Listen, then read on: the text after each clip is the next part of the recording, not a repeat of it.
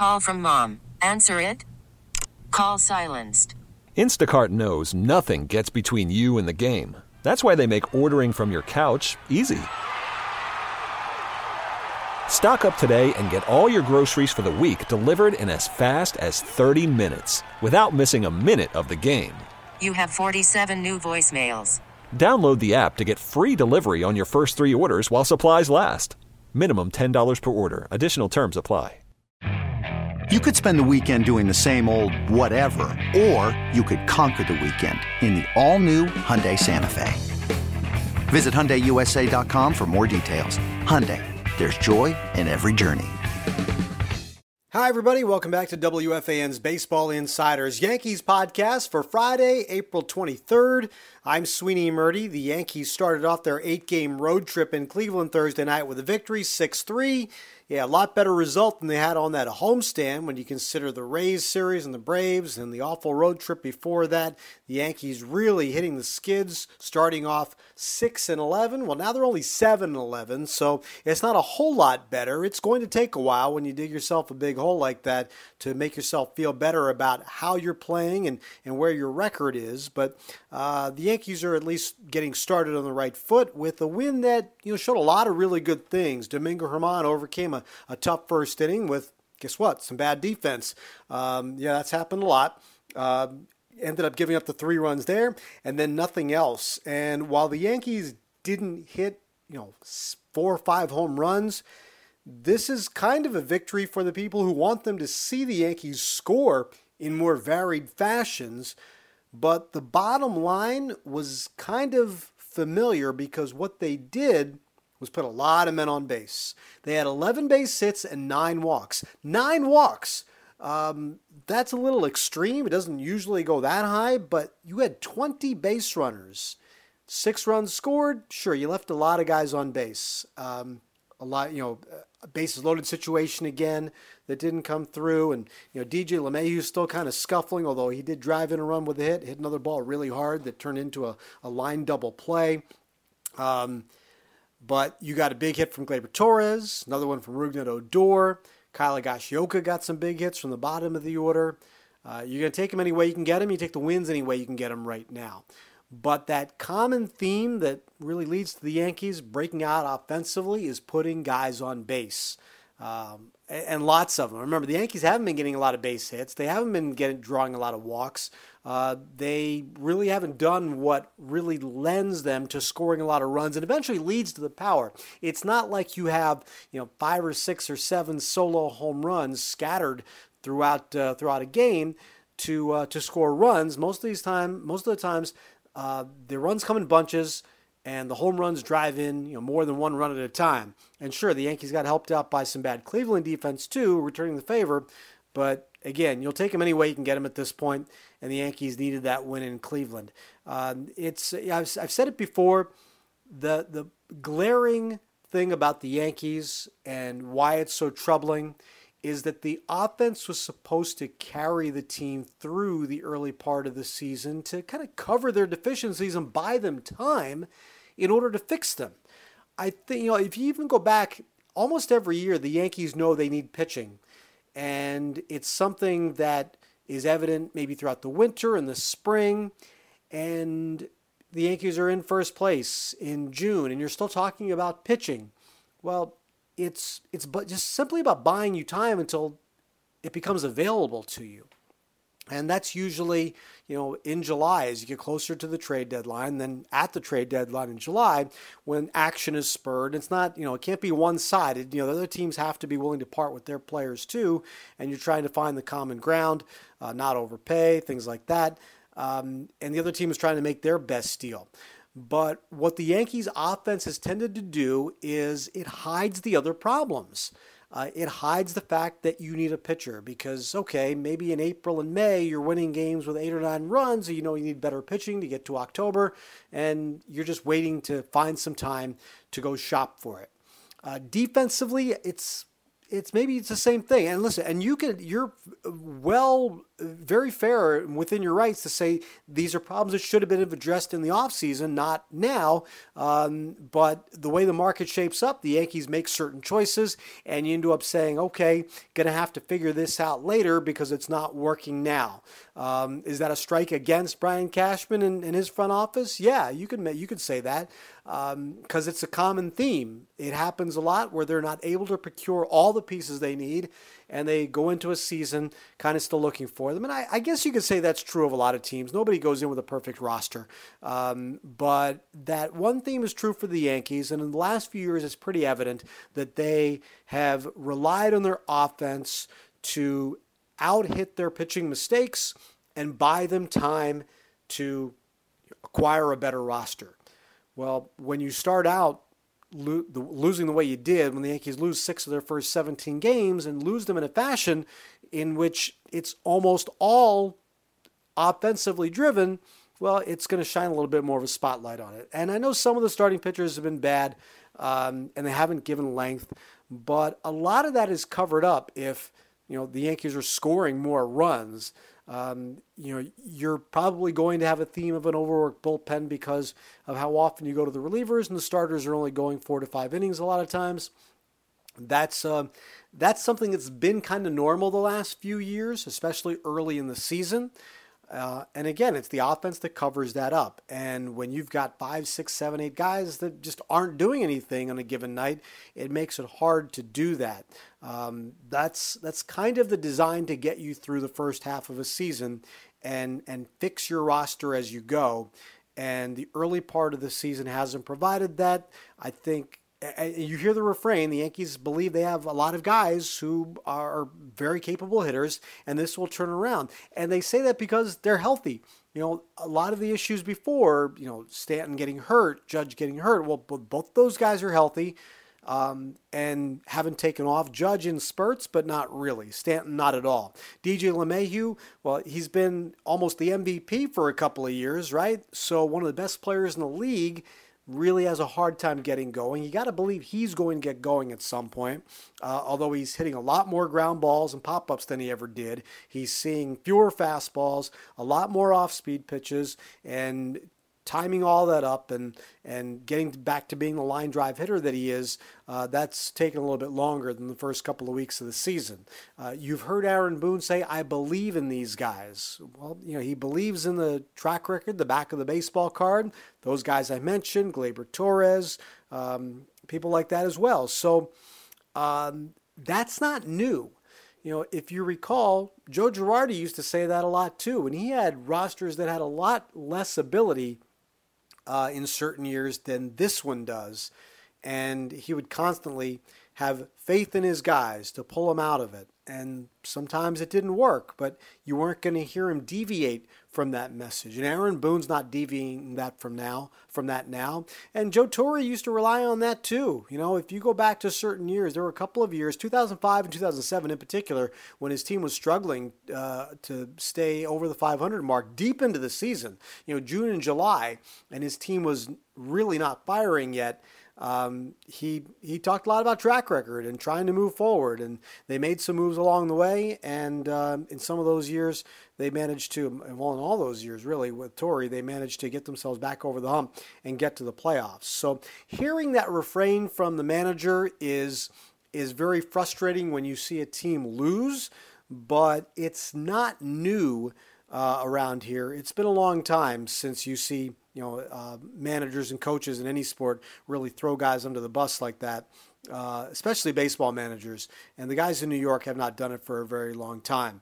Um, the one thing that is troubling here, when you hear people talk about the idea that uh, you know it's early in the season, and if this happened in June or July, uh, it wouldn't be quite the same as the same attention to it, and that's absolutely true. But there's a difference between struggling for five or 10 games at the start of a season when you know how short a sample that is versus, you know, 15 to 20. Um, and it, it just, it adds a little more bite to it when you get into, you know, three weeks into the season, which where we are now, and you're still seeing a lot of guys scuffling and struggling to put it together.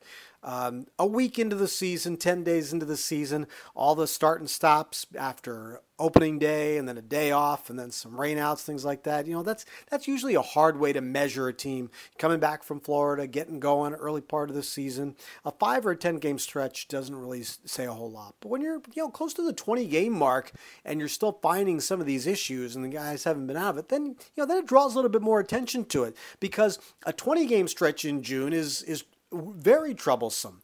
But the bigger part of that is when you struggle in June, it's because you know you've had some success in April and May and you've played well for an extended period of time and you can say okay listen we played well for you know for a while and now we're scuffling a little bit when you when you struggle 15 games 20 games into the season at the beginning of the year the question you have to answer is when was the last time you did play well for an extended period of time and that was a long time ago because now you're going back to last season. If you're the Yankees, last season was weird. Everybody's season was weird in 2020. So think about going back even further into 2019. Now it's been a really long time since you played consistently well. Consistently well. So that's why this early season slump, although manageable and yes, able to climb out of, when it extends as long as it has, that's why it becomes troublesome because you are very far removed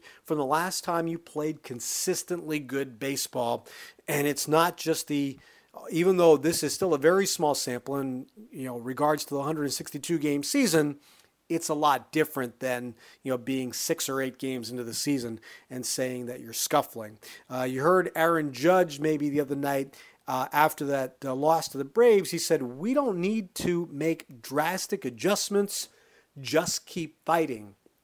That, um, you know that's hard for fans to hear too i know because you want people i mean i think all of us in our daily lives are inclined to try to figure out how to change things when something's not working. You know when we have something that's bothering us you don't want to just keep doing the same thing over and over again right? Definition of insanity right? Well baseball players are not really trained that way. They're trained over the course of a long period of time over the course of a long season to stick to their routines and trust that their processes are working and that if they put in the good work and put in the good routine that eventually things will turn for them because it has in the past. But again as i just said sometimes now you look back and that good work that you did is really a long time ago in the mirror and you have to um, you have to th- think about you know how, how long it's been since you felt this good. So that's a that's a hard thing i think to wrap your mind around sometimes when you think about what the players go through. But you know i listen i have a friend who's a football coach who said you know you know and he's a he's a big yankees fan. So he talks to me during the course of the season and course of games.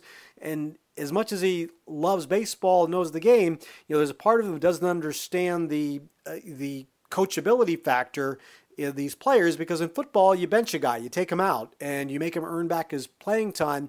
Well, you have a week in between games to make those kinds of assessments and adjustments. You don't have that kind of time in baseball, and your star players you can't afford to be just taking them out of the lineup uh, for extended periods of time. You've got to you know pump them up mentally put the work in and then go right to it and trust that their ability comes out eventually. So uh, that's kind of what happens when you're seeing guys struggle consistently in the lineup. And, you know, frankly, there aren't a lot of options when you're only carrying a few extra players in the bench these days and carrying 13 pitchers. It doesn't lead you to a lot of options. You know, the biggest thing for the Yankees is their main guys have to hit. You know, you can talk about trying to do different things, but if DJ LeMahieu and Aaron Judge, especially, if those guys don't hit consistently, well, you know, where are the Yankees going exactly? Gleyber Torres is one of their, their brightest stars and uh, one of their best offensive performers, especially when you put him in the you know the bottom in the middle or the bottom half of the order for um, for that kind of production. You know that's that's invaluable to any team when you get that at that part of the batting order, especially. These are the star players. You know, you don't have better players than this. Uh, you can't just replace these guys. These are the guys who have to be in the lineup and perform.